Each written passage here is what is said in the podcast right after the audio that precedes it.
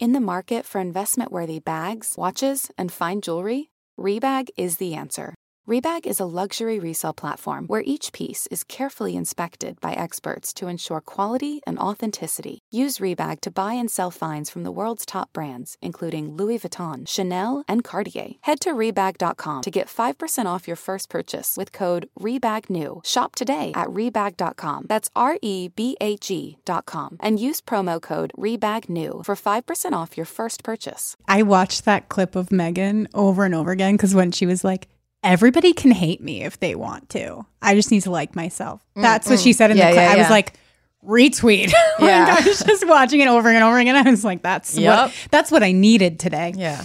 Betches Media presents. Diet starts tomorrow. But I stand behind my decision to avoid salad and other disgusting things. With hosts Remy Kassimir, I'll have what she's having. And Emily Lubin. Remember, chew like you have a secret. we're here to amuse. Your boosh. Hello and welcome to Diet Starts Tomorrow. I'm Remy. I'm Emily. And today's episode, we're going to be talking about bad body image days and how to deal with them and all that good stuff. But before we get into that, Emily has generously offered to tell a little bit more about her journey with her body. Um, you might have gotten a little clip of it in our episode with Aileen, where we both talked about ours, but we're friends now. Yeah, I feel close to you guys. Yeah. I feel like I can share a little bit more about my experience without you thinking that I'm a downer. I think that's the number one thing. Is like, I literally said to Sean, our producer, I was like, you know, I can talk about my eating disorder, but I just feel like it bums people out. It but bums also, me out, you it- know. Sure, but it's something that you've been through. Also, like your history with your body is something that I think lets other people into your world and your thoughts and like why you think a certain way. Totally. Um, I will say that my experience is not the same as everybody's experience. So, you know, you may have had disordered eating and your experience could look completely different than mine. I've really I've done it all. Like there are some people who are strictly anorexic, strictly bulimic, strictly binge eaters, but I've really experienced all of it um, because at least in my experience, it's been like a pendulum. So I would try to swing to one extreme and then I would always swing back in the other direction. And that's been going on, or it was going on since I was a little girl. Um, And you described to me that for most of your life, you're something that you would call small fat. Can Yeah. you describe what small fat is? yeah. So there is a spectrum of fatness. And I actually never heard the word small fat. Um, until fairly recently, like it's not like I called myself that when I was Sure. one. No, no, of course. Um, but we have I- a lot of new words these days. a lot of new words and words really empower you to be able to talk about your experience in a, Yeah. in a real way you know and also just to let you guys know i am going to use weight numbers and size numbers in this Mm-hmm. um, i was debating whether it was a good idea too but i think if you are triggered by weight numbers or size numbers Yeah. Then maybe skip ahead or avoid this episode or about eating disorders in general. Like absolutely yeah i take mean a take a break or just take a pass. yes do what's good for you Mm-hmm. um Okay, so let's go back to your journey. my journey Small fat. i was a You were small small fat until about 18 years old. I would say about 20. Okay. I, I, so, oh yeah. So I looked it up and apparently a small fat is between the sizes of a 14 to an 18. Um, I was about a 14 to a 16. Okay. Um, and I would fluctuate. And that was until age 20. But when I was really little, I mean, you could look at pictures of me. Like it, it wasn't, it wasn't just that I was a little bit chubby. I was um, categorized as obese. And so my mom would take me to nutritionists and it, the funny thing is she would take me with my siblings and my brother was also chubby as a kid um but my sister was not and um but she would even have to go. It was kind of like I, i'm not gonna pretend like they weren't trying to be sensitive. Uh, I think that they thought if we all participated in this stuff, then I wouldn't feel singled out. But the thing is, and I actually told, I was talking to you about this when I went on How Come recently. yeah. I was always so pissed off about that because I was like, I'm not a fucking idiot. Mm. I know that when you say we need to get in shape or we should all be healthy or we should lose 10 pounds, Mm. Mm-hmm. You're talking about me. you're so clearly talking about me. Yeah. So it's not just that you think I'm fat, you also think I'm an idiot. yeah. And that's upsetting, you know? Yeah. Or it's not, it's like, and you're saying there is something that we want you to change about yourself, but we're not even going to have the respect for you to say that. Yeah, and nobody, and you know, she was. My mom was trying to be sensitive about it, but then she would have these episodes where it would just come out, and she would lash out at me and say, you know, I remember one time we went to the doctor, and I I told her on the way over there how scared I was to go to the doctor because I knew that they were going to weigh me, and I had weighed myself. We had a home scale. And I weighed myself a few days before and I had gained 10 pounds. Like, let's say this was um, a summer break from school. Yeah. I had put on 10 pounds that summer. And I decided to tell my mom because I, I was really nervous about it. And, and I said, I'm so scared to go. I know that they're going to put me on the scale and I gained 10 pounds. I don't want the doctor to be mad at me. And there, there was all this pressure like the, from doctors. Yeah. And to this day, it's something that causes me a lot of anxiety going to the doctor. Yeah. But my mom just what I needed in that moment was her to to say, "Oh, that's fine. It's not a big deal. You'll gain Yeah. 10 pounds. It's not a big deal." Or, you know, if she was a rock star mom, maybe she would have been like, "Let's ditch this doctor's appointment and go get ice cream," you know? Totally. I don't know. I don't know what I was expecting, but but what I got was you know, how could you have let yourself go? You mm-hmm. should have lost that amount of mm-hmm. weight. What what are you going to do? I'm fed up with you. Mm-hmm. It was just like a source of guilt and there was nobody I could turn to that I could really trust Yeah. in in those moments. So I would turn inward. And unfortunately, a big coping mechanism was eating. Yeah.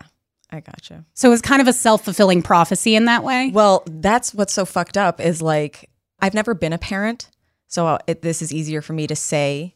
But like, you have to love your kids unconditionally, or you will fuck them up in ways that are going to fuck them up harder if you had not said anything. You know, like if you really want your kid to be healthy, don't try to like hammer it into their head that like the only way that they're going to get love is being healthy Yeah. because they're going to become unhealthy. Yeah, and uh, you know, it's also tough because I don't think it really was about being healthy. And Right, okay. I, I just I don't. You think it's about looks? Yeah, I mean- well, I had a question about because you said you were categorized as obese. Then I remember that being a new word that I learned in my lifetime. Like, was it when people were just starting to be categorized as obese? Like, remember there were like a lot of a I lot of people were getting called obese that now we would look at and be like, that's not obese. Um, well, I will say that BMI is bullshit. Okay. Um, BMI, which is you know what most doctors use to Basal metabolic. What is BMI again? Um, it stands for body mass index. So it, Okay. it's the number that most doctors will use to categorize you as either underweight, average weight, or overweight, Mm-hmm. or obese. Um, and I believe obese is above thirty. That that's the number, and Thirty, but like, what is? That for BMI. Okay, okay, okay. And it's different. It's measured by height and weight. Uh-huh. But the reason why it's bullshit is because your body weight depends on so many different things. It's Right. Mm-hmm. not just, you know, your physical frame. You could be a bigger, I could have bigger bones. I have a bigger frame than you do. Mm. I'm five foot eight and I have broad shoulders and long limbs. Like I have a bigger frame than you. I think do you know my what I mean? shoulders are broader than yours. No way in hell. We'll stand back no to back. Way. We're gonna have a shoulder off. Yeah, yeah, yeah. That no. I'm literally like, I've had people Right in my now? family right now. We're gonna do it. Hold on, let me get my ice pack out of my pants. I have to like crouch down to do this. Get on your knees. But Sean, you have to come and see. What do you think? Emily wins. Wow. but but but by much? By a fraction of an inch. By a fraction though. of an inch. But consider I'm five two. Okay, well, you know what? I got- I kneel corrected. It feels like cat food has been the same forever. Smelly, boring, made of mystery ingredients. That's why you've got to try Smalls. Smalls cat food is protein packed recipes made with preservative free ingredients you'd find in your fridge, and it's delivered right to your door. Make the switch from kibble and give your cat a meal they'll love. We actually sent some to my friend who is fostering kittens, and it is the only thing they will eat. It comes in these pate packages, and you scoop it, and you just feel like you're a chef for your baby kitties, and they j'adore it. Your cute kitty is descended from ferocious desert cats who hunted live prey. Even if your cat prefers to nap all day, they still need fresh, protein packed meals for a balanced and healthy diet. Other brands fill their food with mysterious meat byproducts, artificial flavoring, and preservatives with names I don't even want to try to pronounce. After switching it up to Smalls, 90% of cat owners reported overall health improvements. That's major. The team at Smalls is so confident your cat will love their product that you can try it risk free. That means they'll completely refund you if your picky cat won't eat their food. Now is the time to make the switch to Smalls. Head to smalls.com slash DST and use promo code DST at checkout for 50% off your first order, plus free shipping. That's the best offer you'll find, but you have to use my code DST for 50% off your first order. One last time, that's promo code DST for 50% off your first order, plus free shipping, baby. This episode is brought to you by Nuuly. Have you ever felt that fast fashion ick, but can't always find the super high end stuff? I have a solution for you Nuuly. Nuuly has everything you need to bring your closet up to speed for this season without breaking the bank. Free your closet of impulse purchases and skip the buyer's remorse by renting instead. Nuuly is a subscription clothing rental service. For just $98 a month, you get your choice of any six styles each month. Access to thousands of styles from more than 400 brands. There are no fees, late fees, damage fees, or fees to pause or cancel. They also have inclusive sizing up to 5X as well as petite and maternity. And you always have the option to buy what you love. I love Nuuly. I've rented so many cute things from there, and I've even made a few purchases from there. And they're always spot on. They have so many brands that I honestly could never afford in real life. So it's great to be able to rent them. Nuuly is a great value at $98 a month for any six styles. But right now, you can get $20 off your first month of Nuuly when you sign up with the code DST20. Just go to Newly, that's N U U L Y dot com, and enter the code DST20 and sign up to get $20 off your first month. That's N-U-U-L-Y dot com, Nuuly with two U's with code DST20. Nuuly subscription clothing rental. Change your clothes. So you're in the stage of your family where they're taking you to doctor's offices to basically like bully you into losing weight. Yeah, so we went to a nutritionist. I remember, and I don't even know what the qualifications were of this nutritionist. I don't mm-hmm. remember anything about her. Mm-hmm. I just remember that she had us on a diet plan that wasn't it wasn't extremely restrictive, but she was still telling us what to eat mm-hmm. every day. and um and I remember it was like 3 meals and 2 snacks a day. So then for years That's I- what you think Yeah. of as healthy eating. Exactly. Like even if I wasn't hungry, I would be like, "Hey mom, Gotta can I have- have my second snack?" Yeah. And she'd be like, "I never should have taken you to that nutritionist." What the fuck? Literally? but you did, But you bitch. did. Yeah. So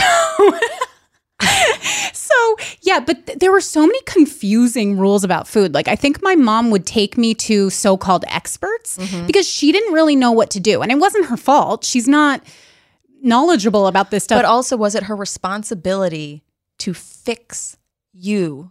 she thought Did it you know- was. Right. there was always this attitude that I was a huge problem. And this is something That's that what, like, you sent me a picture of you and your sister back in the day, and you were like, you can tell, like, why I was so insecure. And I'm like, I really can't because you look fab. Like, you're like, thank you, but if you look at that picture, I think it would take four of her to fit into my dress. for sure. but then coming off of last week's episode, I'm like, look how you presented yourself. Like you were still getting dressed and you still had such style. And like to me, looking at a person like that, like when I have bad body image days, there's no way I'm going to dress up, you know? So Yeah. I, I really respect past you. Thank you. I always had confidence. This was another thing That's that amazing. I Yeah, I mean, this is another thing that I've learned in the past couple of years is that confidence is different from self-esteem.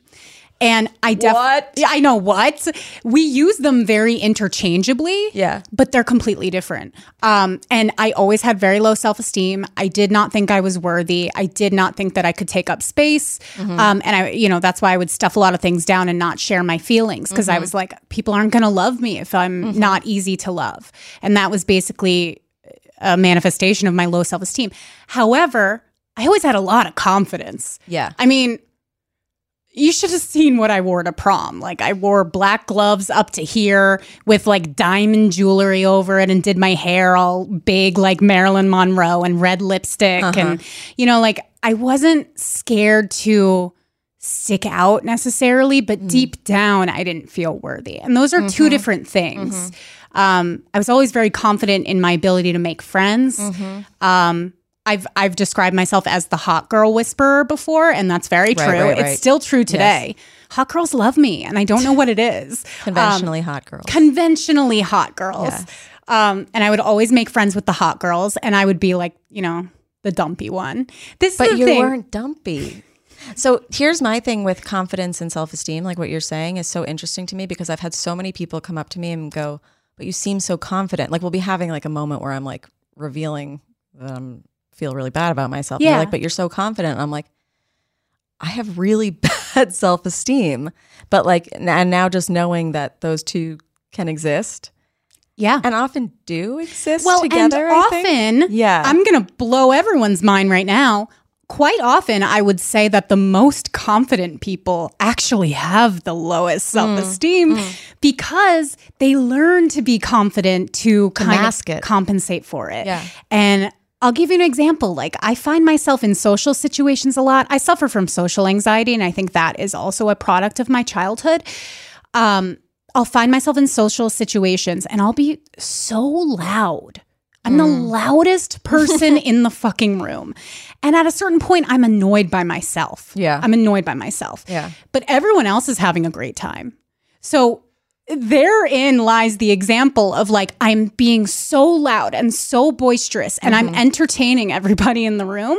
But on the inside, I'm like, ugh, you're so fucking annoying. Totally. You're so fucking, like, what do you have to prove to yeah. Sometimes like, oh, I just heard myself. That was horrible.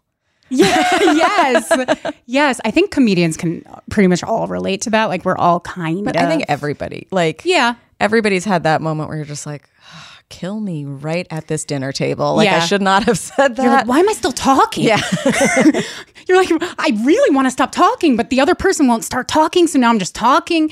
Um, So- you know, on the other side of that, too, there are plenty of people who are very quiet and might not be the most confident in terms of like public speaking or expressing themselves to But they people. have a quiet confidence. but they, they have self esteem. but they have self esteem. Yeah. Yeah. They, and and they actually do feel good about themselves and they feel like they know their place in the world and you would never know. So I just always say don't assume that just because somebody is is loud and boisterous and seems confident that they Mm. Actually, think they're are. the shit, Yeah. you know, cuz that's not always true. Yeah.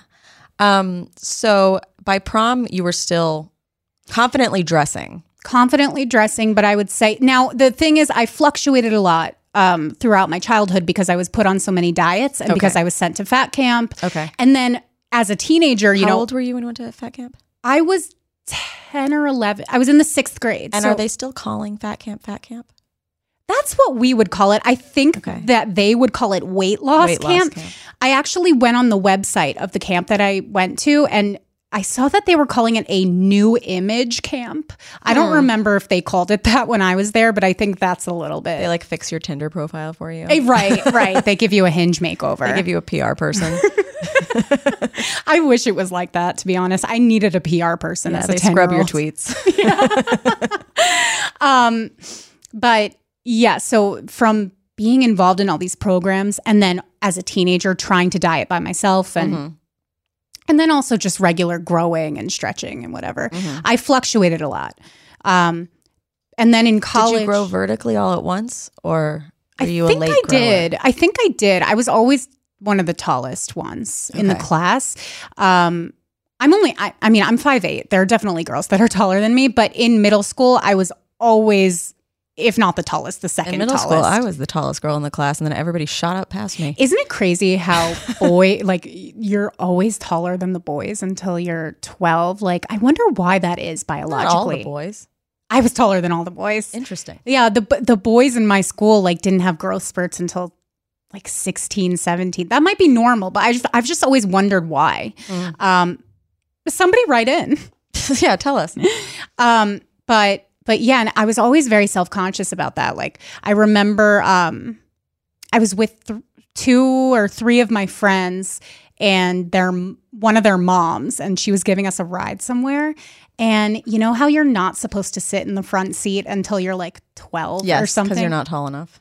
So I was the youngest one in the group, Mm-hmm. technically. You know, we're all like a few months apart. But I was putting up this bitch fit about, About not sitting in sitting, the in the front seat because I was so self conscious. I was like, I'm actually the youngest one. And so Hannah should definitely sit in the front seat, not me. Meanwhile, Hannah was actually Would have gone through the so windshield. tiny. Yeah, like like she should not. There was nobody who thought this Yeah. girl should be in the front seat. And I remember It's her so mom. interesting because, like, for for I think female-bodied people, any taking up space, whether it's horizontally or vertically, like I never Yeah. even thought about that. But like, yeah, I've had friends that were called, "Oh, you've gotten so big," and really, They meant tall. yeah. Yeah. Um, But either way, they were offended. you know, it wasn't really like, it wasn't really about sitting in the front seat. It was mm-hmm. what it represented. Yeah, you're It- different. Yeah, and and Yeah. you just don't want to be different. And I remember that her mom said to me because I was, you know, crying, mm-hmm. and I also. I'm trying to be kinder to myself since I've been to therapy. You know, for a long time, I was like, why was I such a crybaby? And the reason is because I was very traumatized, mm. and I had every right to be feeling those feelings. But I kind of look back and and like from my current day perspective, I'm like, all right, c- could you not be a wet blanket? You know what I mean? Yeah, yeah, like yeah. I'm, I judge myself, and I shouldn't do that I was a crybaby too. It's okay. it's okay to be sensitive. I was told for so many years, you're so sensitive. You know, my family would always be like, why so are you so sensitive? Why are you taking this so personally? So I- mean to say to a sensitive person. It's so, Make me cry harder. about that. Yeah. Yeah. Rub salt in my wound, why don't you? But as an adult, I really don't see it that way anymore. I see my sensitivity as a strength. I don't see it as a weakness. Yeah. And I think it's it's like everything that I've achieved in my life is because of my sensitivity. If you are a sensitive person, that means you have capability of being sensitive to other people, Yeah. which is a huge strength. Like when I, we literally there was a fight that I listened in on recently. I love to listen in on fights if I'm in the same house as it. Mm. And somebody was saying you're being oversensitive to someone else, and I said afterward, I'm like, you can't say that. You, like you don't even bring up their sensitivity. Acknowledge that they are sensitive, so you have to treat them sensitively. Yeah. You're so right. I, it's a, it's also like calling somebody sensitive You're trying to hurt them. you're trying to hurt them because if you were trying to help them you would acknowledge the specific feelings Yeah. that they're feeling. Yeah. and and how could i be contributing to that? I i for a long time I, I thought that was um that i had a chip missing because i couldn't just stuff my feelings down. I would try to but i couldn't because i had a lot of feelings and i didn't feel like they were being met. So now I'm just like, whenever somebody says that to me, because you know, people in my family will will even to this day be like, "Oh, she's such a sensitive girl," Sure. and I'm like, same. "Yeah, I am. I am. What of it? Act accordingly. Act. accordingly. You've yeah. known this this whole time. You're an asshole at this point. You also are. You're the ones who made me sensitive. Yeah. I don't know what to tell you. Mom deserves the best, and there's no better place to shop for Mother's Day than Whole Foods Market. They're your destination for unbeatable savings, from premium gifts to show-stopping flowers and irresistible desserts. Start by saving 33% with Prime on all body care and candles. Then get a 15-stem bunch of tulips for just $9.99 each with Prime. Round out Mom's menu with festive rosé, irresistible berry chantilly cake, and more special treats. Come celebrate Mother's Day at Whole Foods Market. Okay, so going back to the the whole sitting in the front seat thing, I, I just meant to touch on this, but what sh what her mom said really stayed with me. Her mom said like it must be really hard to be the biggest. I know that that Hannah Hannah um, doesn't like being the smallest, and you know.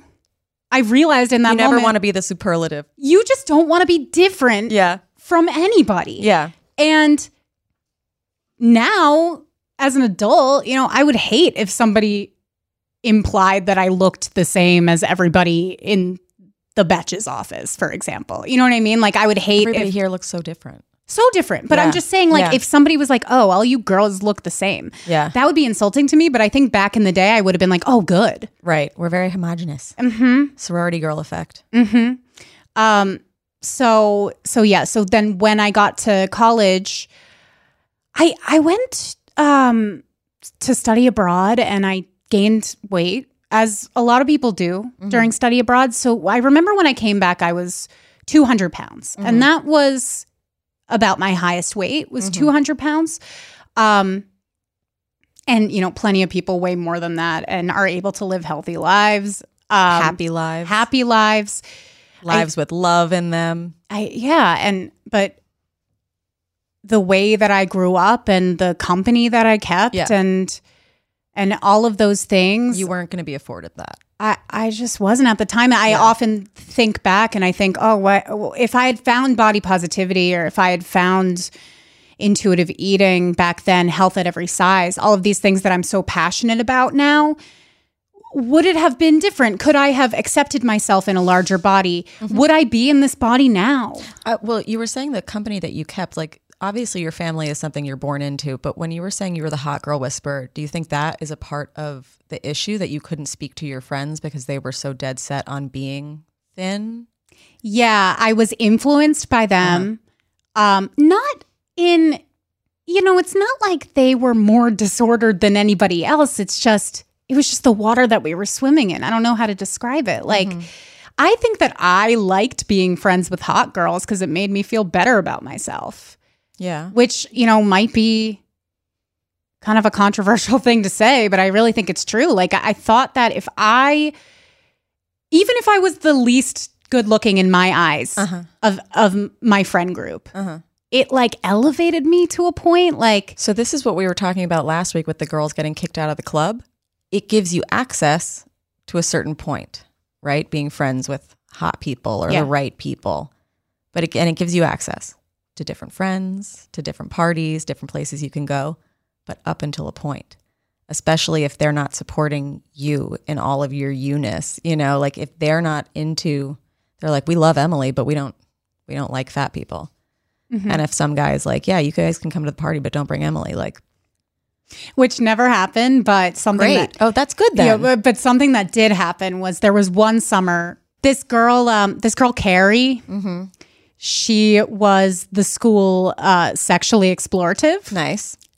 and you know a lot of people back then they they called her a slut but the thing is she wasn't even a slut she like What's a slut? as someone who's sexually promiscuous like yeah. she wasn't even se- this was middle school so Yeah. she was maybe She was hooking up. kissing people? yeah Yeah. yeah, exactly that's what i mean yeah exactly so she would take me to the movies and she always knew boys. I was always like, How do you know all these boys? Mm-hmm. They never went to our school. She would talk to them on AOL Instant Messenger and I would be sitting next to her, like, Ooh, like, yeah, r- write him an Usher lyric, you know? like, it was ridiculous. But she would introduce me You're the boy whisperer too. apparently. Boys love Usher. Boys love Usher. Actually, this just came back to me. She was like, I need a new uh, AIM username. I need a new AIM username. So I was like, oh, Usher 22. it was like, I was like, why don't you do it like you got it bad, but alternate capital letters and lowercase letters and then put XX16. I love that. That is horny. So yeah, I was I was the username whisperer also. Um, but anyway, so she one Knew summer these guys. She always knew these guys. One summer, we went to the movies every other day, and we went to see this movie called Without a Paddle, which is not a movie that I recommend. Okay. Um, it's like it's one of those you know early aughts comedies that people quickly forgot about. Sure. We went to see it twice because we went to see with different groups of boys. Mm, And the first time that we went, she had a guy that a, a boy who she was kind of interested in, and he brought a friend, Mm-hmm. and the friend asked to switch seats with his friend so that he didn't have to sit next to me. That's so mean. It's so mean, but it's it was middle school, you know. Um, Yeah, but that's when people are most mean. That's when people are most mean. I, I think. Uh, Until they get on the internet, and then they're also s- still mean. listen, I was kind of mean on the internet too. I I used to catfish people. I- What? yeah, I did. I'm ashamed of it. What? to what extent? Okay, well, the, the, the, now this is tangential, but this is how it started. How it started was my username was Brittany Jean nine one one because I loved Britney You Spears. pretended to be Britney Spears? Not on purpose. I just really loved Britney Spears. So I and her middle name is catfish. Her middle name is Jean, and my birthday is 9-11. Never forget. So Mm-hmm. I made my username Britney Jean nine one one. Then I used to go into these chat rooms because there was no uh, parental supervision at the time. Sure.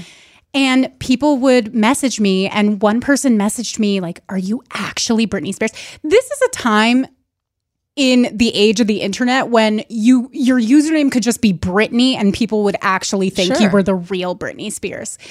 And I was like, oh no, I'm not her. I'm just a big fan. But then it kind of flipped a switch and I thought, oh, I, I Maybe wonder. I can be. Yeah, I, I wonder if people would believe me. How far did you take this? So it continued for a little bit with the Britney username. And then I started to get creative. And I, I made a username for all of the female Degrassi actors. Cool. Um, and it went on for probably about a year. Like I would just log on these different usernames and go into kids only chat rooms. And I'd be like, oh, hey, um, I'm Manny Santos from Degrassi. Yeah. like whatever her name, Cassie Steele, Yeah. I think is her name. Cassie Steele is her name. Um, Whale and tail for life. I would have, ugh, iconic. Mm-hmm. If you know what we're talking about, slide in my DMs. I'm always ready to talk you about don't that. know what we're talking about. You are not old enough. yeah, true. Um, so then I eventually got caught because somebody tricked me into calling them on the phone. Mm. And they saw that my area code was from New York and not Canada. and not Canada. Yeah. Um, so they shamed me and then I shut my computer and never did it again. Okay, this is not the type of catfishing I was thinking because I've seen like a lot of videos online of bigger bodied women talking about the fact that they get accused of catfishing all the time because yeah. they'll only have pictures of their face uh, or like because that's what you put on your dating I app. only have pictures of my face exactly too. and Yeah. then people will yell at not yell at them but you know be rude to them Mm-hmm. and be like you you were putting up something that isn't actually there you didn't tell me about your whole body or whatever and it's like at what point at what point do you have to stop do you have to show your bits too so that they're not Right. surprised about that Right. Like, do I need my friend to get down on the floor and take a picture of my butt crack coming out of my jeans? Like, how much do you need to see of me? Um, well, I will tell you when I was heavier and I was trying to date people, there was an element of that. Um, I'm trying to think, did dating apps exist? Like, dating apps didn't really exist, but I'll tell you something that I did do. And I wasn't going to share this because my sister listens to this podcast, but here we go. I had a pen pal um, as you do that I met online. I used to meet so many people online. I mean, this was another way. It was a, an escape for me. Was meeting people online um, because they had no idea what I looked like. And back then, you weren't even expected to really share pick for pick. You know, Sure. it, it- yeah it was so it was such a wonderful time but but i had this pen pal and we were not you know i will say the nature of our conversations was not sexual at all. It wasn't romantic. He would actually tell me about this girl that he was in love with who had wanted nothing to do with him. And i'd be li- like you know i'm always here for you type of thing. But um but at one point i said oh you know it, it would be nice to see what you look like. Yeah. Um, I think we had been chatting for about a year, and um, and I said, "Can you send me a picture?" He said, "Well, I'm not really like I don't really want to share it over the internet or something." So I was like, "I'll give you my address. You could send me a, a photograph." he sent you a letter Yeah, he sent me a letter, and he said, "Okay, now you send me one." And, you I sent him a picture of my sister, whoa her senior photo. I Oh was my also God. I'm eight years younger than my sister, Yeah. which was another part of it. I think I think he was like 17 or 18 and I was 14 and I sent him a picture of my sister. oh bad emily Yeah. But I also like yeah I was never going to send him a picture of me at the time. I was so ashamed, you know? I just wanted him to think I was pretty, and that was the prettiest woman I knew. But what if he thought you were pretty as yourself? You know, you kind of like robbed yourself of that opportunity. I did. I just didn't think that was a possibility. Right. I never did. Right. I didn't get it. I mean, I didn't get any kind of attention from boys for a very long time. And that's another thing that I'm trying to break out of now is like I, I'm trying to not to think of beauty in terms of the male gaze. right. Or And- or what other people think at all. Yeah. Well, I I told you I, I I've been flirting with the idea of cutting my hair. Right. like cutting it above my shoulders. And some of these comments that I'm getting from my friends are a little bit triggering. Sure. Like they're kind of like, Okay. Oh yeah, only really stunning girls can have short hair. That's so mean. It's so mean, and I'm like shocked that anybody would say that to me. And I I try not to let Have you the have you said do you realize what you're saying to me? Like I haven't. And that's Yeah. I think that's part of my shame. It's part of my shame that I still carry around. I'm always like if I have bad feelings about something, I can deal with that myself. No, it's no. it's it's a coping mechanism that I I think I stuff so much down and I try to handle everything by myself and you just you can't. I mean, you can, but then you end up being really lonely because Yeah. you're not confiding in anyone. and also then your friend group becomes like even or not becomes even more toxic but is allowed to stay more toxic or your family or whoever like you're surrounded by like if they say something fucked up and you don't call them out then you kind of become their safe space to say fucked up shit too and then they go on and say it to the rest of the world so like the other day I was having a conversation with somebody from my family who's literally like yelled at me for gaining weight before and um we were talking about Thanksgiving. And I was on speakerphone, and this family member was talking to somebody who was like, Oh, how's your Thanksgiving going or whatever? Like, what are you going to do for Thanksgiving? And then my family member was like, Whatever you do, don't eat too much. And I go, Why? You know, like just to say, Why would you, like, not Yeah. why would you say that? Why don't eat too much? also, why is it like whatever you do? Whatever you do at this eating holiday. It's like that would be the worst thing you could possibly. This day is all about eating. What are you talking Yeah. about? And so I said, why? And the response was, "Ah, come on, don't pick on me. don't pick. You literally just maybe gave someone an eating disorder for Right. Thanksgiving and Right. you're the one being picked on. Please don't call me out for saying Please something stupid. Stop. Um, yeah, I, I like. I almost want to cut my hair more out of spite, but I'm trying to do it because I want to do it. It's it's like Right. It the whole what it represents to me is like I can have short hair and still feel pretty because Mm-hmm. it's not because I just feel like the long hair thing is a crutch some of the time, and it's like me kind of trying to cater to the male gaze still. Like I Sure. still catch myself doing little things or making certain choices, like even things that I think my boyfriend will think is more attractive. Mm-hmm. When really, like, it doesn't matter what he thinks. I mean, it does matter, but you know what I mean. And ultimately, he's going to be attracted to you no matter what because he likes your I hope soul. so. Yeah, I hope so. I'm Would he converting like to you Judaism. if you were so- a worm? He better. A worm, yeah, like Heidi Klum. Yeah, exactly. She had the worm costume? Exactly. Um, But yeah, so what I- I said to you about short hair, though, What you said is very valid. what you said, and I, I have thought of, about this. You said it's deceptively a lot of maintenance. it's a lot of maintenance. Like you think that it'll dry quicker, it'll be easier, Yeah. But you actually have to style it like pretty much every day. I looked like Doc Brown when I was platinum with short hair. You know, I- from Back to the Future. Yeah, like I I'd be like, Doc. Marty. I loved your short hair, especially when you bleached it. I, I found it so high fashion, so cute. when it was done. When it was- when yeah, sure. every other day Ben was waking up to Doc Brown. And he'd be like, Do we need to get plutonium? Can you okay, real quick, can you clarify something for me? Sure. So I do my hair and then I leave it for a couple days. That's like what I do. I you know, Yeah. I'll wash it, Yeah, yeah, blow it out, and then I'll see how long I can go until it starts to be fucked up. Sure. Wha- How would short hair be more than that if I'm already doing my hair? Because it gets fluffy. Uh, There's A, static in the winter. Okay. B, static on your pillows. Okay. Like C, you're you got less hair. Okay, this is not research, but you've got less hair. So I'm thinking that like your oil distributes differently or something. I don't know. It just fucked me up and I don't want that to happen Okay, to you. but, But, like, if you need your- to do it, do it. I, but but just to nail this down. In your experience, Yeah. because nobody will give me a straight answer. Nobody. th- This is another. In thing. my experience, I'm glad I did it. I'm also really glad it's over okay, and and you know, I might not for the do bleach it. and the cut. Right. Well, the bleach I'm never going back to. I used to bleach my hair know too. you did. It completely ruins your hair. Horrible. Um, I, I I need to give it some serious thought, and I'm going to. But you know, some of these things that people say to me just make me want to do it more because it it's almost like, oh, you're not supposed to do that. Like somebody said to me, oh, like your face is too round for that. No, And I was that's like, not a thing. uh, why are you? Why do you think people with So- round faces can't have short hair? Right. Selena if, Gomez. If anybody who gains weight, they can't have short hair. it's ridiculous.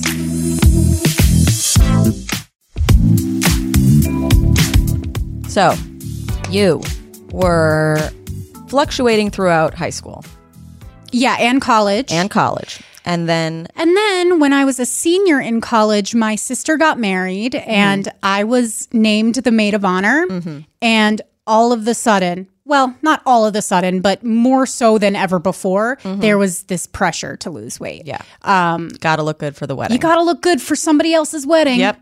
You just you know that age old expression. You got to you got to make the bride look good. By the way, I look at those pictures now and I cringe cuz I was wearing so much makeup. This makeup um, artist put so much makeup on my young 21-year-old face. Um, it's it's a tragedy.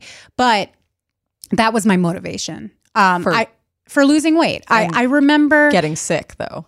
well, that happened later. So, Okay. so I, I initially I was just like, I want to lose fifty pounds. Jesus. That was the goal. In how much time?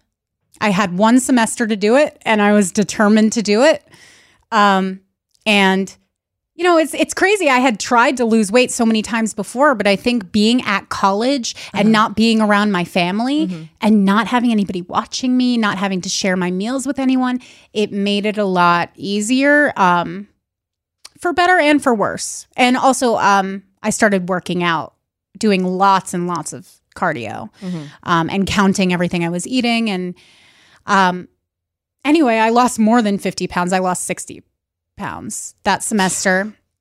And so I was my sister's maid So like ten pounds per month. Yeah. That's crazy Yeah. and not healthy, probably. It, right? it it wasn't healthy, but when I tell you I I didn't think at the time that I was doing anything unhealthy. Sure. And I'm I am being honest about that because there were certain points in my But looking back now, do you think? Because I'm wondering from people who are maybe doing this, right? Like, I feel I- bad if, if I just said, oh, 10 pounds in one month is too much. And somebody's like, but I just did that. I'm really proud. You know what? I think it depends what your starting weight is. I think if you're thinking about any kind of weight loss program, you should talk to your doctor. Mm-hmm. Um, and counting calories just isn't the healthiest way to do anything because you know you could be eating only corn chips and be in your allotted calories and be like i'm fine but you're not you're missing out on a lot of nutrients Yeah. Mm-hmm. so i think your health really needs to come 1st and at the uh, for me it didn't i just was having these little meals and Yeah. um, and doing lots of cardio and using MyFitnessPal which i've already talked about Right. is not the right Yeah. tool for that. Um, so yeah, at the time, like I didn't think I was being unhealthy. I thought I was just working towards a goal. Mm-hmm. But then because I was maid of honor for my sister, I went to try on all these dresses. Mm-hmm. And I heard my mom say to, she brought a friend with us to the fitting. And I heard her say to her something like, oh well that dress like this dress might be really good for her because it'll hide her belly and it'll hide her mm-hmm. arms and and i just had this moment thinking like why is this not fun for me it's just everybody else when they go dress shopping it's like what's gonna make me feel beautiful What are we going to accentuate? yeah what are we hiding? accentuating what how yeah and for me it was I dress to hide. what yeah what, you dress to hide Yeah. you Remy Kassimir Me, Remy Kassimir. yeah, and I did for many, many years. I think in some ways I still do. Mm-hmm. Um, there's certain parts of my body that I'm self conscious of, and and I try to hide them. And But you having bare sleeves today instead of stuffing an ice, ice pack down your pants? well, I am wearing short sleeves, but I will say the leap to sleeveless Yes, is a whole other thing. Yeah. but I'm working towards that for you. Um, but but yeah, I mean, I'm still very self conscious yeah, about my arms. I think a lot of women are. I'm self conscious about my midsection. Um, those were al- always areas that I had a lot of fat. Um, but I always had like long, skinny legs. I was like an apple, apple shape. Um, but yeah, that I mean, that moment for me was was just really heartbreaking. And I just Yeah. I went back to school thinking, I don't want to stick out like a sore thumb at this wedding. I don't want any negative attention on me at all. Yeah. So I'm going to do whatever it takes. Yeah. And people were happy about it. that is the thing. Like when I went home, people were shocked, but not shocked in in like, "Oh, are you okay?" It was shocked in in the way of like, Yeah. "Wow, tell me your secret." Mm-hmm. Oh my god, you look so much more like your sister now. Mm. And then after that, I I had to keep cutting out more and more to keep it going and to not put the weight back on Mm-hmm. Because I had set such an unrealistic standard for myself Mm-hmm. that I couldn't get off the diet. I mean, this is what we're talking about when we say that diets are not sustainable. It's that you can't stick to it for the rest of your life. And many people who lose a big percentage of their body weight do end up putting that weight back on, but some of them don't. And I would say, with a fair amount of certainty, that a big percentage of the people who don't carry on with disordered eating throughout their life. Um, because that is just the mentality, and you don't think of it as disordered eating. You just think, oh, I want to maintain this new body that I have. So I'm going to keep cutting out more and more and more. So then I have a question. Yeah. Because you have been doing intuitive eating and you're still living in a very small body. How do you think like do you think your body just changed or like you know what I like Yeah, so I to be quite honest with you, I don't know because there's so many factors at play here. I think part of it is my genetics. Most people in my family are tall and thin, but some are short and thin. We have a lot of diversity. Um and you know, they're they're all you know, thin or athletic. And there's also I've learned a lot about this stuff, and there is a theory that I mention a lot. I don't know if I've mentioned it on here yet, but it's called set point theory. And this is the theory that basically, if you are intuitively eating, intuitively exercising, if you're not doing anything too crazy, if you're not following a specific plan, or you're just, you know, listening to your body and, mm-hmm. and going about your day as normal, your weight will naturally fall between um, a 10 pound range mm-hmm. usually. Mm-hmm. And that's where your body feels more m- most comfortable. So that's why a lot of people when they go on diets they get to a point and they hit a plateau mm-hmm. and they can't seem to lose any more weight.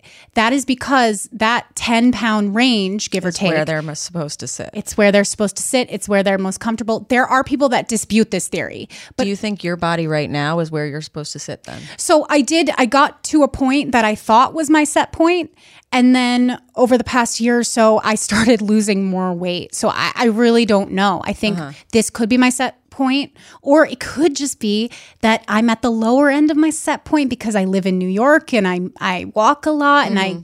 I go to the gym and mm. you know, it could be a lifestyle thing. Um it's hard to it's really hard to say. Yeah. But but yeah, I don't know how I'm this small. I mean, it's crazy to me that I'm this small. I also I'm like, were you always naturally very small, and then like because you had so many conversations about disordered eat, you know what I mean? Like, would you have grown out of the way that a lot of kids just like shoot up, Yeah. and not you know that way, but um, a lot of kids are like little chubby kids, and then they shoot up and they become these like willowy tall people or whatever. Would that have happened to you if your mom had never taken you into a nutritionist, if she had never put that much emphasis on food and weight or whatever, if your body had just been like allowed to cycle. So I've wondered the same thing and I don't have a clear cut answer. I don't think there is an answer. There like, isn't. can't- like there's no way to really know for Yeah, sure. yeah. But you're absolutely right. A lot of kids are just chubbier and then they grow out of it or they don't, you know, Or they don't. Yeah. Mm-hmm. Everybody's body is different. And if it wasn't treated like this huge problem, I Mm-hmm. do wonder. I do wonder what would have happened. And it kind of is frustrating to me that I won't ever know that. Yeah. But that's why you don't send a kid to weight loss camp. Yeah. I'm sorry. Yeah. Like, that's why you don't put a 10 year old on a diet. And I struggle with, you know, I don't want my mom to hear something and to, to think she was a terrible mother. She was not a terrible mother. But this And was we'll a talk about intergenerational trauma eventually. yeah, and I think there was some of that at play here. Yeah. And also, it was the 90s. Fat camp was booming in the Yeah. 90s. My mom didn't just send me to this camp because she thought of it herself. She heard about it from somebody else. Yeah. She heard about it from somebody else's mom. Yeah. So I can't blame her for not being educated about this stuff Right. because it was only, you know, 4 years ago, 5 years ago that I started being educated about this stuff. And hopefully I will be Even more educated after we go through this podcast. yeah.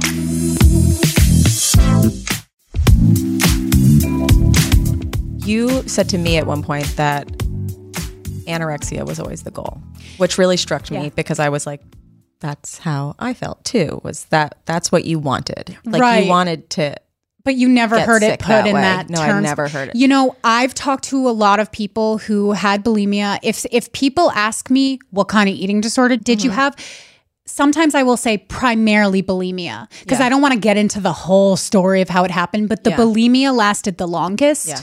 Um, but that wasn't the goal. I never wanted to be bulimic. I wanted to be anorexic, and Mm-hmm. I restricted really, really heavily. But then, f- when I discovered bulimia, it was kind of like this a hack. genius magic solution. Yeah. It was kind of like it, it wasn't. It didn't start out as like a gross thing or a sad thing or. It, it was it was a solution to my problem. I can eat some things that I like, but I'll just get rid of it later. I think it's interesting because I don't know if this is true for you, but I think I learned about anorexia first.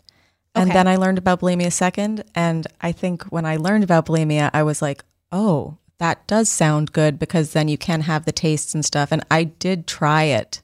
Um, it didn't work for me. You know, In what sense? I couldn't do it. oh, you you couldn't. You, you tried to throw up. Yeah. You're saying Yeah. this is why we have trigger warnings. Yeah. Um. Yeah. I didn't think I'd be able to do it either, but I I Mm-hmm. d- definitely was. Um. And I also I took laxatives for a number of Yeah, years, which yeah. is something that a lot of people don't talk about because it's kind of gross and kind of embarrassing. But um. But I did that too. You get addicted to the act of it. You Yeah. get addicted to feeling empty, Yeah. even when you know that this is hurting you. And and I talk about this a lot. Like you get to a certain point in your disorder where it's like you know that this is really bad for you, um, but you can't stop. right. And and it becomes a friend to you is another thing. Right. Like my eating disorder was my enemy, but it was also my best friend. Yeah. Because it was something that you were like, oh, I can count on you to be here every day with me. Um, I think bulimia also, when I started learning about it, it was glamorized by a lot of things. Okay. Um, because it was like, oh, at least you can like still eat publicly. And then like the Blair Waldorfs or something were like, Oh yeah. you know, so um, I'm sure a lot of people have who have had disordered eating or eating disorders have gone through trying Multiple. a bunch of them. Yeah, no, it's it's very common, and you know, the, like there are people who are primary. It's rare that somebody will just fall into one category, Mm-hmm. um, and and have never tried anything else. I mean, I, I do have a friend who um, she was hospitalized for anorexia, and she said she's she's never been bulimic, never tried it. But I do think that's kind of rare. Mm-hmm. Yeah. Um, because you because even if you're anorexic, a lot of people find themselves in situations where they just have to eat because they're pretending not to be anorexic Right. and then it's like a fail safe. I'll make myself throw up. Yeah. Um, but you get addicted to that feeling. Um, so yeah, so then bu- bulimia really took over my life and that point it it started to be like restricting as it it was restricting as much as I could and then throwing up when I had to mm-hmm. but then that progressed into throwing up every day mm-hmm. and then binging and then having these massive what do I even call them like binge fests Yeah. in my house in my apartment by myself Yeah. I would eat everything. I mean, I would I would open up a jar of peanut butter and not stop until I got to the bottom. And by the time I got to the bottom, I would be so physically sick. My stomach would be in so much pain, but I couldn't not finish it. Yeah. And then and then right afterwards I would get rid of it and then um and then I would start that process all over again. And it was a really really painful thing. I was isolating from from all my friends Yeah. um, not really spending time with people, not really doing things that I used to enjoy. I was really depressed, but I was depressed because of the of the eating disorder. And then when I went to therapy to um to to see how I could break out of it, that's when I realized all of a sudden I was like, oh yeah, I have an anxiety disorder. Food was never the issue. My body was never It's the issue. control thing. It was a it was a defense mechanism and it was a, a way to cope with feeling out of control. Mm-hmm. Um, so you know n- now I practice intuitive eating. I learned about intuitive eating in therapy, and it helped me so much. But it took years. Mm-hmm. and you were is- never hospitalized. I was never hospitalized. No, I wasn't. And I also, it's worth mentioning that I was never medically underweight. That is worth mentioning Yeah. because a lot of people will say, "Oh, well, you can't have an eating disorder if you don't look a certain way." It's like Yeah, you not can true. really be hurting yourself and um, you know, shedding the lining of your throat and your teeth and mentally you're unwell. Yeah. Like, it still very much counts. Uh, absolutely. And it goes back to what we were saying that all bodies are different. Yeah. Not everybody. You know, actually, Megan Ixom was in here last week and she was saying that when she was starving herself, she was like Yeah, between a size 12 and a 14. Yeah. But she was starving herself. All bodies are different. I was starving myself and I was maybe, you know, 15 pounds lighter than I am now. Yeah. But for somebody else, it could look completely different Yeah. also I I was still eating, which contributed to that. You know, I Yeah. I was restricting but then binging and I think that made up for part of it.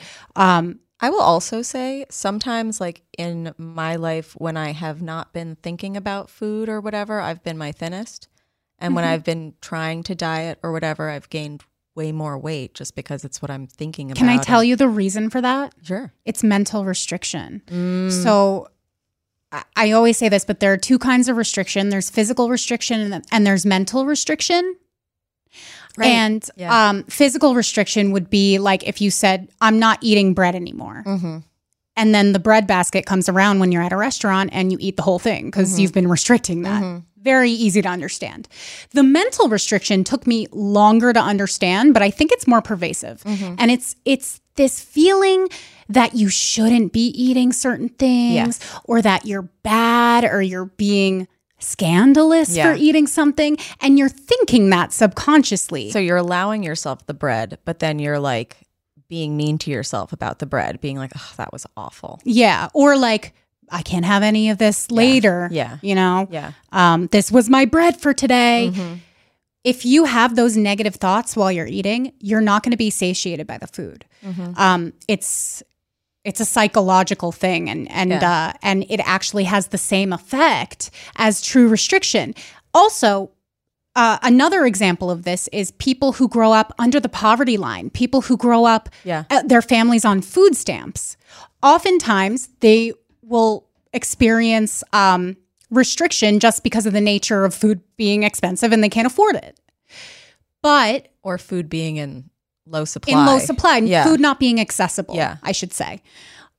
And then and then a lot of a lot of people who grew up like that will experience the same kind of restriction as people who grew up in heavy dieting households who had access to food, but the restriction was there mentally rather than physically. Does that make sense? Mm-hmm. Totally. Like they actually oftentimes will end up with the same disordered Disorder. behavior Yeah. around Yeah, food, yeah, yeah. which I think is fascinating. Totally. It really doesn't even matter what your what your background is. We can all end You're up all with gonna these. be fucked up. no matter what you do, you're not gonna feel good. you have a good but voice. you might. Thanks. You're welcome. You might if you listen to this podcast. So that's actually what I was going to ask you because we've gotten your journey, but you still are having bad body image days, I'm sure. Yeah, I have them sometimes for sure. Yeah. And you know what? This is funny, but I've become so in tune with my body. I started tracking my menstrual cycle Okay. and I started noticing that a lot of the time when I'm like, ugh, I feel disgusting. Yeah. The next day I get my period and I'm like, okay, well, I Well, kind of yeah, I kind I- of don't want to tell people about this. What? because because I'm like m- my feelings feel invalid when I get my No. period. Do you know what I mean? Because it- it's hormonal. But it's I'm not. I'm not. I'm being facetious. I don't Okay, really okay, okay. feel that Sometimes way. I don't understand jokes. Yeah. Um, but yeah, so what do you do though if you're having a bad body image day now? Um, I like to exercise, which I know that, um, it like sounds counterintuitive, but I find that exercise just makes me feel less anxious in general. And it could be like something really light. It could be just like light stretching or or whatever. But I, I do really find it helpful to move my body and to not focus on um, the aesthetics of that movement. I also find, you know, if I can avoid seeing people, great. If I can Yeah. stay home and, and put on big, comfy clothes, the problem is you can't always do that. Totally. so I, you know, I, I think if you can cancel your plans, like your good friends will understand. Um, Mm-hmm. you, you know, you, you, I've started telling people like I'm having a really bad body image day, Totally. and and maybe sometimes it helps to have people around you, but sometimes it helps to be alone. Um, and I think like you can just play it by ear.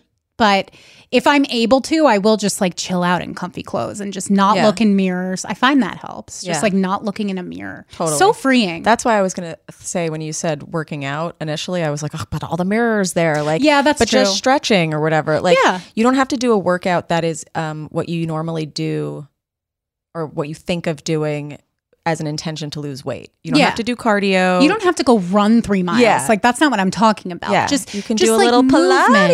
You Pilates. you could do a little Pilates, guys. You could do a little Pilates. She's coming over to the Pilates side. Yoga Lattes. Yoga Did you watch the OC? Of course I did. Yoga Lattes. I made Ben's dad a Yama Claus for Oh, Christmas. I need one. yeah. You know what to get me for Hell yeah. Christmas. I made them myself. But yeah, so the listeners had some really good submitted bad body image experiences and ways to fix them. Okay, so our listeners said um, similar things to you. I pick something I feel confident and comfy in, and then I avoid mirrors. That was my thing last week of put a drape over your mirror that you can. Genius. Genius. If you guys do this at home, take a photo. I'll send a video of mine so that we can post Please it. do. Yeah. The other one I really liked, I remind myself of the progress I've made in other areas of my life. So, like Huge. non scale wins. Yeah. Th- No, this is so important because it just reminds you to to not derive your worth from your weight, Mm-hmm. which is the goal. I speak to myself the way I would speak to a friend. I love that. I love that because you would never say the things you say to yourself to somebody you care about, unless you're Emily's mom. No, I'm just kidding. Um, this one I really liked too. I remind myself that I had bad body days at my thinnest too. Um, there was a really good TikTok I saw, Julie Lawrenson and her wife Camilla. They were like, I've hated my body this, I've hated my body this. And I realized my body has never been the problem. It's my Yeah. brain. Yep. You know, it's how I have to recalibrate. And then the final one that I liked was I watch porn with people with bodies like mine to view in a desirable way. Yes, yes, yes, yes, yes. See, that's awesome. I admitted to Remy before this that I don't know where to find porn. Yeah, I'll tell Um, you. There's a lot of most porn I think that we grew up with was made for men Yeah, by men. absolutely. Now there's a lot more female made porn, a lot of more sensitive porn. There's um, this whole website called makelovenotporn.com. oh, do you know what I started listening to? You can see Dipsea. actual couples. Oh, nice. But on on that website you can see actual couples having sex, so it's like like real bodies. Oh, like amateur, not Yeah. amateur, but I Yeah, is that what it's amateur. called? Amateur, like just regular couples Regular filming people. themselves. I'm I could get into that. Yeah. There's a lot. Um, just search like normal bodies or whatever. Um, or what give a, a keyword of what your body looks like. Fat ass, no tits, you know? search that. Um, this is just one that you didn't mention that I kind of I don't know if I agree, Mm-hmm. but I like it. I put on workout clothes so I at least feel stronger. I've done that. That's like I've done that. that's a whole other level of manifesting your mood. And I, I feel like I could get on board with this. I mean, I definitely understand the feeling of like you're not going to work out, but you're putting on leggings just like to, Yeah. to make your booty pop a little bit. Not to make the booty pop. Oh, just, see, that's what I'm trying to do. no, I think I think you put on the leggings because they're not sweatpants. At least okay, they so have like some feels structure a little more to your day. structured. Yeah, I'm just trying to make dead ass pop, but that's just me. Okay. All right, should we wrap up? Yes, um, I'm feeling more positive today. Is there anything that you want to share before we go. I think I shared enough. I think you did share enough. um, if you guys have any more questions about Emily's journey, you can Oh, reach out to her. Like, actually, I love it when people slide in my DMs. Mm-hmm. I love connecting with you guys. And I know it's a lot of information. I mean, it's hard to boil down someone's entire life and entire experience into an hour. So um, I'm always willing to chit the chat with you guys. Um, anyway, that's it for today's episode. Be sure to send your questions to dst at betches.com to get them answered. Follow us at Diet Starts Tomorrow on Instagram. And if you like this episode, please write us a review. And don't forget to check out our DST merch on shop.betches.com. Rate, review, and subscribe to the show. And then, of course, follow me at Remy Kassimir. Follow me at Lubination And we're always with you. through thick and thin. Diet Starts Tomorrow is produced by Sean Kilby, Jorge Morales Pico, and Eliza Zinn. Editing by Sean Kilby. Social media by Eliza Zinn. Guest booking by Ali Friedlander. Be sure to follow Diet Starts Tomorrow on Instagram, Twitter, and Facebook. And send us your emails to dst at betches.com or your voicemails to 212 287 5650.